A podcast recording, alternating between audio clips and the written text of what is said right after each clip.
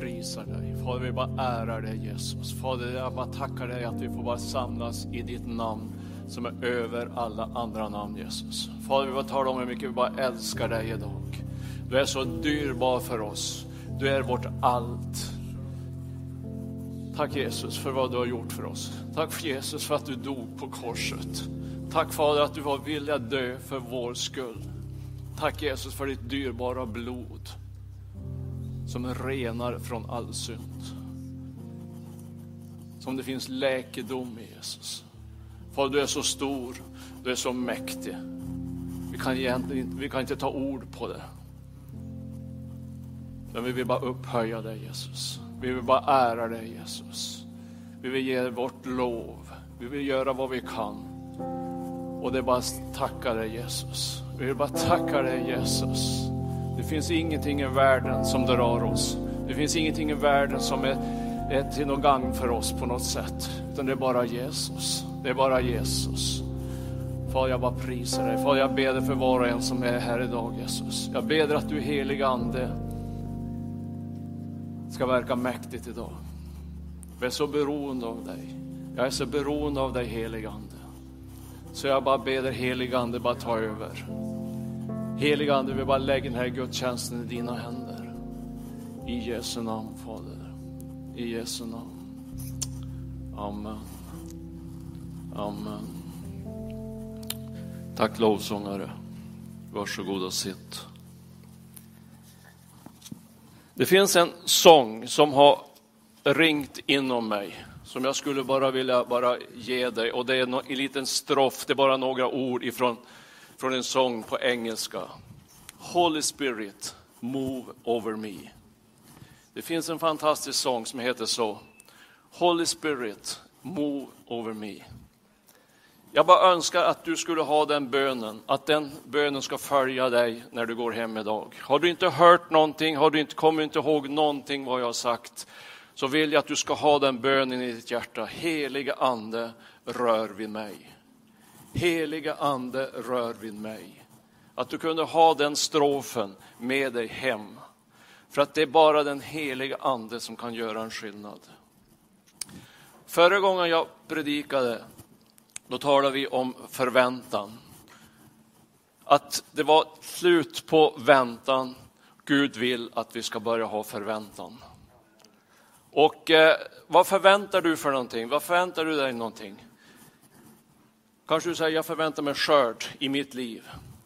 Du kanske säger, jag förväntar mig skörd i min församling.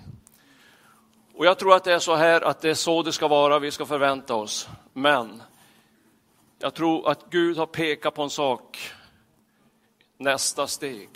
Gud har sagt bara nästa steg. Du kan inte stanna med att bara säga att jag förväntar mig någonting. Och så litar jag på Gud. Att det blir väckelse. Absolut, du ska ha förväntan. Men Gud har valt en sak och det är att använda dig.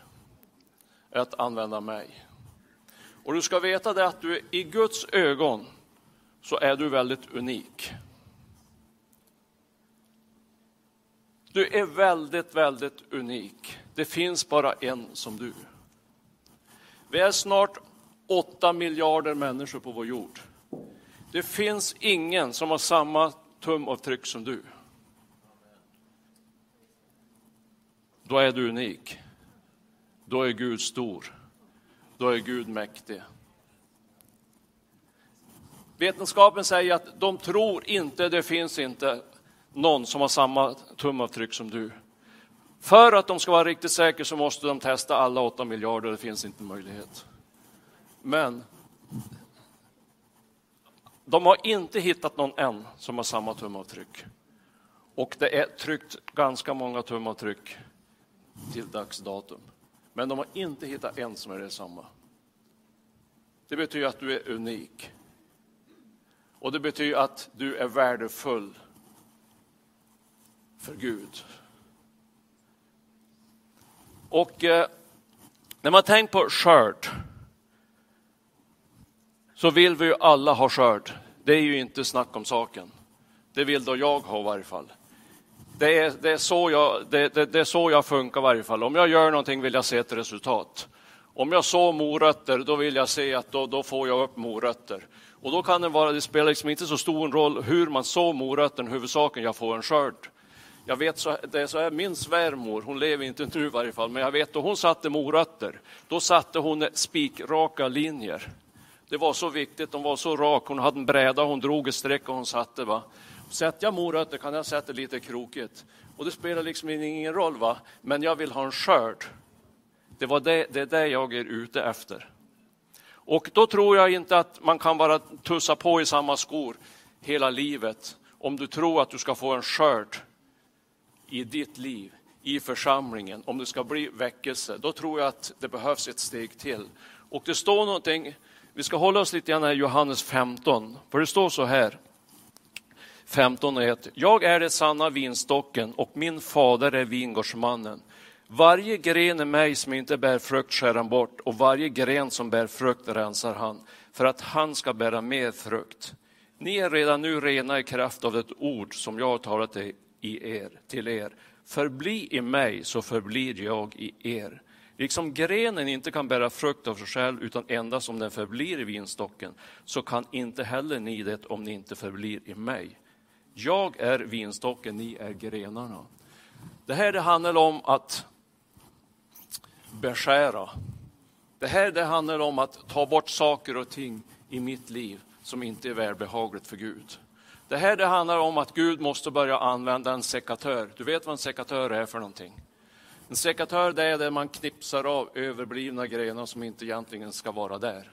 Och jag tror att det här är någonting som Gud vill att du och jag ska göra. Och det står att han, det är han som klipper det som ska bort. va? Men jag tror att det är så här också, att om inte du, om inte du är med på en förändring så kommer det inte bli en förändring. Om inte den heliga ande får tala in i ditt liv och visa på saker och ting som kanske inte är som det ska vara, så kommer inte Gud klippa bort det. Utan du måste göra din tillåtelse till den heliga ande. Ni samarbetar. Gud, vi klipper bort det här. Och eh, Det är ungefär som att klippa ett äppelträd. För att jag har ett äppelträd och de första åren jag hade det, då kan jag säga, då klippte jag inte. För att jag tyckte äppelträdet var så fint. Jag tyckte det hade den rätta formen.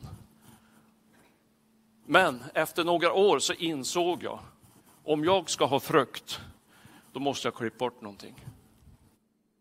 Och nu, varje år, så klipper jag trädet ganska rejält. Och faktum är att nu tycker jag trädet är finare då det är nyklippt än då det inte är klippt. För då är det liksom ungefär som du har inte varit i frissan. Men resultatet av det är att jag får mer frukt. Och så är det i ditt och mitt liv. Det kan inte vara meningen att jag ska gå i samma skor hela livet. Jag tror Gud har någonting för du och jag som vi egentligen inte har plockat ut. Jag tror att Gud vill använda dig mycket, mycket mer än vad du tror själv. Du tror att du är ingenting. Men du är unik. Det finns ingen som har samma tumavtryck som du. Varför har Gud gjort det så? Därför att han vill visa sin suveränitet. Det är ingen som kan slå Gud på fingrarna. Och varför tror du att det är så att du måste vara med på det, att du ska klippa bort saker och ting i ditt liv? Det här kanske du har gjort hela livet och du tycker att du har blivit bra resultat. Men det är inte säkert det är Guds vilja ändå. För det står så här i vers 5. Om någon förblir i mig och jag i honom bär han rik frukt. Om någon, det betyder om någon har tillåtit mig att styra dig. Om någon har låtit mig att ändra på saker och ting. Resultatet av det, det är att du kommer att få bära för mycket frukt. Och det är det som är meningen med när du klipper ett äppelträd. du ska få mer frukt. Och jag tror att Gud har mycket som han vill korrigera i ditt och mitt liv. Och jag har tänkt lite så här, tänk om Gud skulle klippa bort allting. Och jag har liksom ingen chans att liksom bara påverka och säga Gud, det här gör vi tillsammans. Då tror jag det skulle vara bara en stam kvar. Jag är inte så säker att jag skulle ha så många kvisser kvar. Jag tror att det där, det där det har, det har talat till mig. Och det där det är, det egentligen är skrämmande på ett sätt. Tänk att om jag blir medveten om att jag gör fel saker. Egentligen behöver det inte vara fel, men det är fel prio. Och jag har gjort det hela livet. Och Gud har försökt sagt, ta fram sekatören, ska du få se. Han gör det inte för att vara dum. Han gör det inte för att du ska bli, bli uthängd på något sätt. Det är bara ett enda syfte. Att du ska bära med frukt.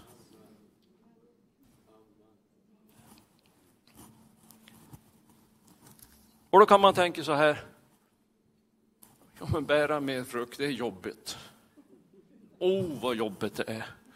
Oh, vad jobbigt det är att jobba i församlingen. Oh, vad jobbigt det är att göra det och det. Men vet du, jag kommer på en sak. Så Erik lägga upp en bild. Jag har kommit på en sak. Att varje människa har en fight på insidan. Och den fighten är, ska jag stå eller ska jag gå? Ska jag gå eller ska jag stå? Det står på flera ställen i Bibeln, gå ut och gör människor till mina lärjungar.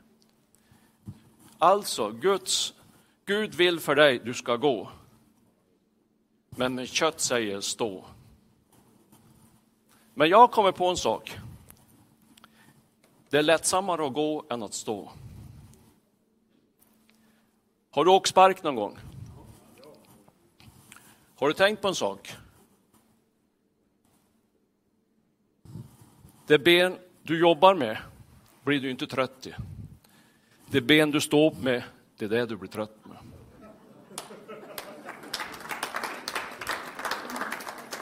Har du tänkt, har du tänkt på det? Det är så. Du byter inte ben för att du blir trött i det ben du sparkar med. Du byter ben för att du blir trött i det ben du står på. Jag var ute och sparkade på skaran och det där började predika till mig. Varför ska jag sitta ner? Varför ska jag stå? Varför ska jag inte gå då Gud säger att du ska gå? Han har ju bara ett enda syfte, det är ju att du ska få skörd. Att du ska få frukt. Han vill inte trött ut det på något sätt. Det är inte det det handlar om. Sen kan du bli fysiskt trött, du jobbar mycket, det är inte så att du kanske prioriterar fel. Men grundläggande så blir du inte trött av att jobba för Gud. Om du prioriterar rätt. Men ofta så tror vi att vi ska göra så mycket annat bredvid. Och många gånger är det det som trött ut det. Och det som är drivkraften i det här, det som är drivkraften att gå med Gud, det som är drivkraften att få en skörd, att få en frukt. Vet du vad det ska vara? Glädjen till Jesus. Du ska ha, måste ha glädjen i att tjäna Gud. För att förlorar du glädjen i Gud, om du förlorar vad Gud har gjort för dig, om du inte värdesätter att han dog på korset för dig, om du inte värdesätter att han har ett evigt liv för dig, att du inte värdesätter vad Gud egentligen är, då tappar du glädjen.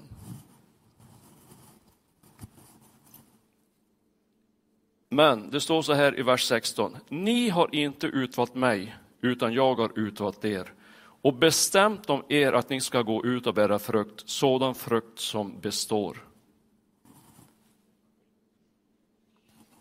Där kom glädjen. Det här, den här bibelordet, Det måste du och jag fatta och förstå egentligen. Att det är till jag, det är inte till grannen, det är inte han som sitter bakom det, utan det är till dig. Det är jag som har bestämt att du ska gå och bära frukt. Var, var, vända en som sitter här inne idag är kvalificerad. För Gud, han vet vem du är. Han har koll på ditt IQ, han har koll på hur smart du är. Han har koll på om du kan predika, han är, har koll på vad du kan göra för någonting. Det Spelar liksom ingen roll, Gud har full koll. Ändå säger han så här, jag har bestämt en sak. Och det jag har bestämt, så kommer det att bli. Gud ändrar du inte på. Har Gud bestämt att du ska bära frukt, en frukt som är bestående, då kommer du att få se en frukt som är bestående. Tvivla aldrig på det. Tvivla aldrig på det. Men jag kan inte, jag duger inte till. Det är den onde som försöker lura dig hur många gånger som helst. Och vi är så lätt lurade. Och det betyder, och, det, och varför vi är lätt lurade, det är därför att vi glömmer bort vad Guds ord säger. Det är därför att jag har inte prioriterat rätt. Därför att jag är inte inför Guds ansikte. Det är därför jag vill att den här strofen, Holy Spirit, move over me. Heliga Ande, vidrör mig. Heliga Ande, tala till mig. Heliga Ande, ta 100 kontroll över mitt liv. Heliga Ande, jag vill vara ledd av dig. Heliga Ande, hjälp mig, styrk mig. I mig själv kan jag ingenting. Men har du bestämt en sak, att jag ska bära frukt som är bestående, då kommer det att bli så. Det står så här i Kolosserbrevet.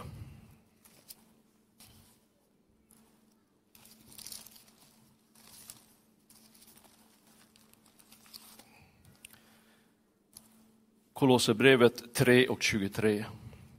Vad ni än gör, gör det av hjärtat så som ni tjänar Herren och inte människor. Kom ihåg det här. Det är inte för att du ska få en klapp på axeln. Det är inte för att du ska få en tumme upp. Det är inte för att någon som ska gilla dig.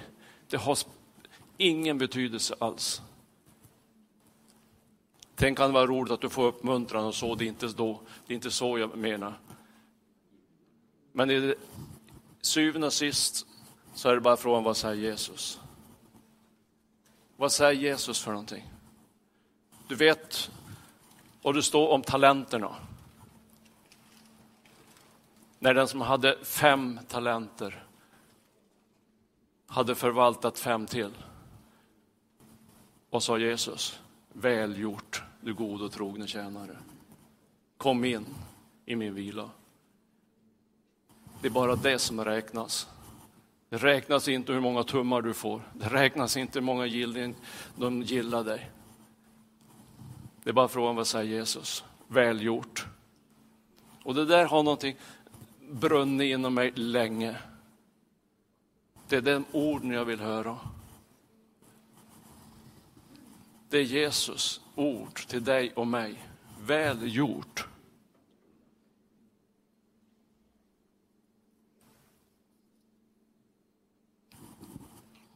Om du har tappat glädjen i att tjäna Gud. Jag tror du kan vara här idag. Kanske du har jobbat mycket för Gud. Kanske du har gjort si och så och du har tappat glädjen på något vis. Du har tappat gnistan liksom. Att det är inte som förut. Jag skulle läsa Johannes 15 och 16. Jag har utvalt dig. Du är utvald av den levande guden. Det är ingenting du har tagit dig till, det är ingenting du har liksom sagt att ja, men jag, jag, jag platsar här, jag är så duktig här. Det handlar inte om det. Det handlar om vad Guds ord säger. Vad säger Guds ord? Jag har utvalt dig Och jag har bestämt en sak. Du ska bära frukt. Men det kan jag inte. Jag har ju hållit på hela livet. Jag har inte sett någon frukt. Du vet ingenting vad dina böner har verkat. Kanske har varit en bedjare hela livet och inte sett ett bönesvar. Det vet du inte. Men du kan vara förvissad om att det finns bönesvar. Du kan vara förvissad om att det är människor du kommer att möta i himlen. Du kan vara förvissad om att det du har gjort för Gud har inte varit förgäves. För att han har utvalt mig. Och han har bestämt att jag ska bära frukt. Och det där, det där bara, det bara klingat inom mig. Vilken glädje att få känna Gud. Vilken glädje att få vara, att få vara en tjänare till honom som har bestämt någonting över mitt liv. Som inte jag rår på. Men jag har ju så då litet IQ, jag kan ingenting. Det har inte med det att göra. För det har med att göra med vad Gud har bestämt, inte vad du känner.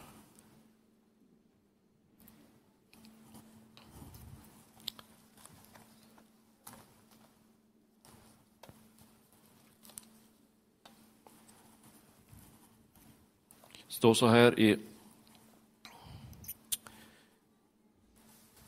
Det ska stå i kapitel 14.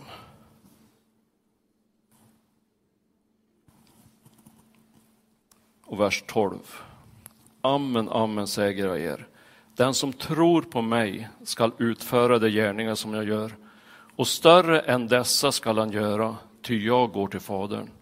Och vad ni än ber om i mitt namn skall jag göra för att Fadern ska bli förhärligad i Sonen.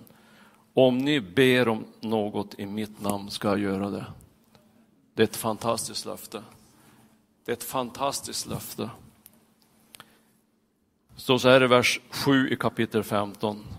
Om ni förblir i mig och mina ord förblir i er, då kan du be om vad du vill. Då kan du be om vad du vill. Men jag tror att innan så är den här processen för, som Gud vill att du och jag ska gå igenom. Och det är att han ska använda sekatören.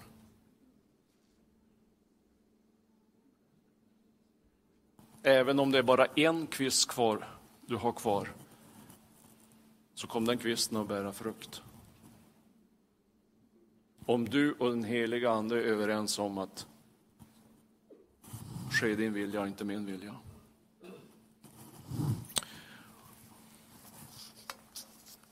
Jag skulle liksom bara trycka på det att det finns en glädje i att tjäna Gud. Och den glädjen, den för dig in i himlen. Den glädjen, den tar dig närmare Gud. Den glädjen tar dig inte längre från Gud. Ett ord som jag hör ganska många gånger, och det är att när det handlar om att tjäna Gud, att göra någonting för en annan människa, det är att det här känner jag inte för. Det där ordet, det hatar jag. Det känner jag inte för. Jag kan säga så här att vi alltid har satt potatis hemma. Och på hösten väntar man i det längsta för att ta upp potatisen. Och det kan regna och det kan vara blött. Och då du tar upp potatisen vet du inte om det är en päre eller om det är en jordklump. Då kan jag säga så här, jag känner inte för att ta upp potatisen. Jag känner inte för det. Men erfarenheten säger att i februari, mars, april, då tänker jag så här, att jag inte satt mer. att jag inte tog mig upp mer i höstas. För att det finns en frukt som jag är intresserad av. Men det är inte säkert att alla gånger jag känner för att göra jobbet. Det är inte alla gånger jag, det är säkert att jag känner att göra någonting för en annan människa. Men jag tror att det är någonting vi måste bara lära oss att gå på känslor är det farligaste du gör. För du anar inte vilken skörd du kan få vara med om. Vilken frukt du kan få se. Det kändes inte bra. Och jag kan säga, det känns inte alls något bra att sätta päron heller. Du får ont i ryggen och det är inte alls något märkvärdigt att göra nu. Jag känner inte för det.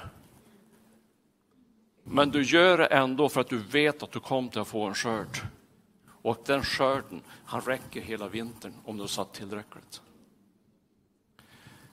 Jag ska avsluta med en berättelse ifrån Första Konungaboken 17 och 6. Och det är att Gud vill använda dig mycket mer än vad du tror själv.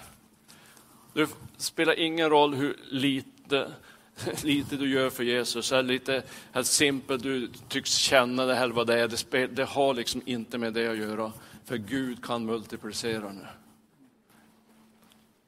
Och jag bara, ju mer du gör för Jesus, ju mer du offrar ditt liv för en annan människa, mer glädje får du på insidan.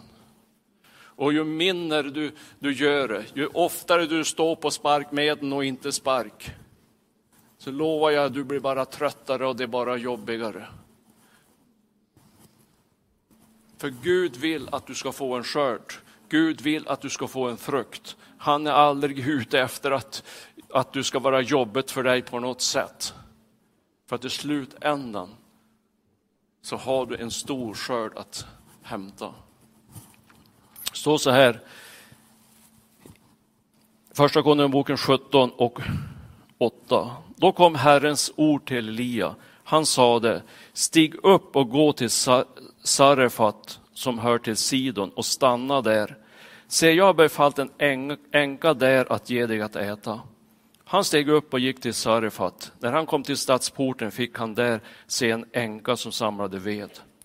Då ropade han till henne, hämta lite vatten åt mig i kärlet så att jag får dricka.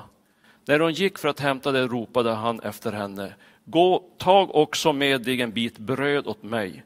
Men hon svarade, så sant Herren din Gud lever, jag har inte en kaka, utan bara en näve mjöl i krukan och lite olja i kannan.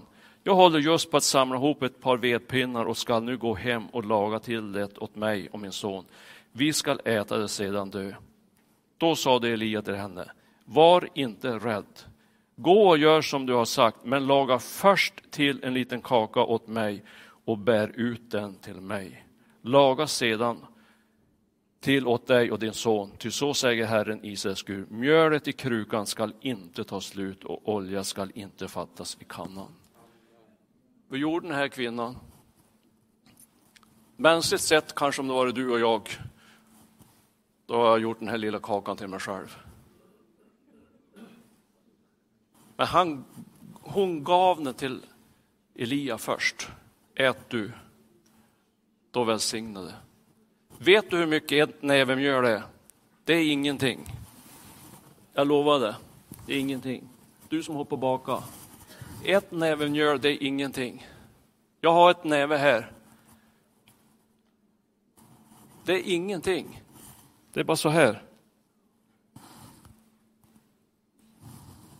Nothing. Men det, det kvinnan hade, det använde hon. I mänskligt ögon var det ingenting, det var bara lite, lite damm. Men det lilla tog hon och gav åt Gud. Gör vad du vill. Har du sagt att Elias ska ha först, då får han först. Sen räckte det till henne och sonen. Sen tog aldrig mjölet slut. Jag vet inte om du, vad du tänkt på, om du tänkt på den här berättelsen. Har jag varit snål någon gång? Har jag hållit tillbaks någon gång? Jag kan säga att jag har varit snål flera gånger. Jag har hållit tillbaka flera gånger. För att jag inte litar riktigt på att Gud är med mig. Jag har inte litat liksom, jag har ju det här, jag ska ju göra det här. Och... Men jag tror Gud vill att du och jag ska utan förbehåll bara hänge oss och lita på vad Gud säger. Jag har utvalt dig. Du har inte utvalt mig. Men jag har bestämt en sak, säger Gud, och du ska bära frukt. Den frukten ska vara bestående. Den frukten ska räcka ända in i evigheten.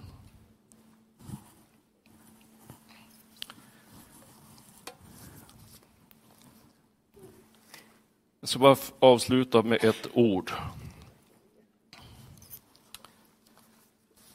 Och det står i Jesaja 43, tror jag det stod.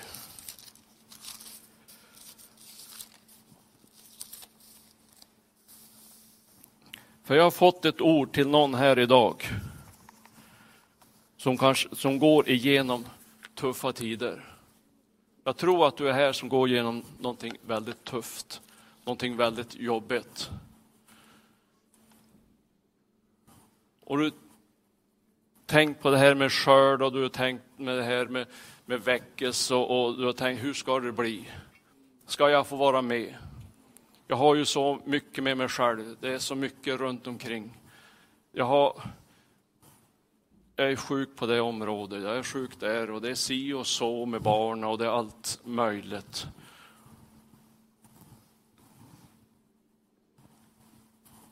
Men i Guds ögon så är du så dyrbar. Det står så här i Jesaja 43. Frukta inte, ty jag har återlöst dig. Jag har kallat dig med namn, du är min. Om du än måste gå genom vatten är jag med dig, eller genom strömmar så skall det inte dränka dig. Om du än måste gå genom eld ska du inte bli svedd, lågan ska inte bränna dig. Ty jag är Herren din Gud, Israels helige, din frälsare. Jag ger, ger Egypten till lösepenning för dig, Nubien och Seba i ditt ställe. Eftersom du är dyrbar i mina ögon, högt aktad och älskad av mig. Det Spelar ingen roll vad du går igenom. det Spelar ingen roll vad, i vilken situation du är. Faktum är det som står i vers 4. Eftersom du är dyrbar i mina ögon, högt aktad och älskad av mig. I Efesierbrevet 1 säger du är välsignad med all den himmelska världens andliga välsignelser. Om det känns inte så, ja, men det har inte med saken att göra. Vad säger Guds ord? Du måste lita på Guds ord.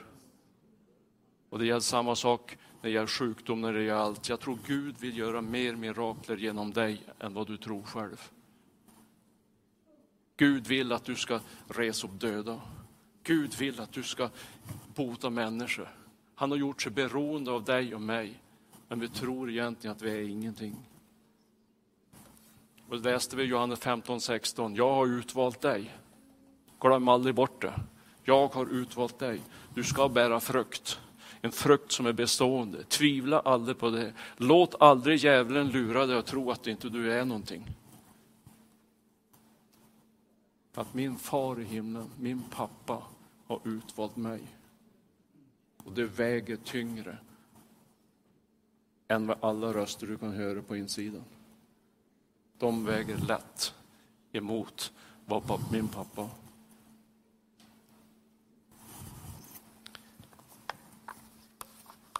Jag tror vi ska avsluta där.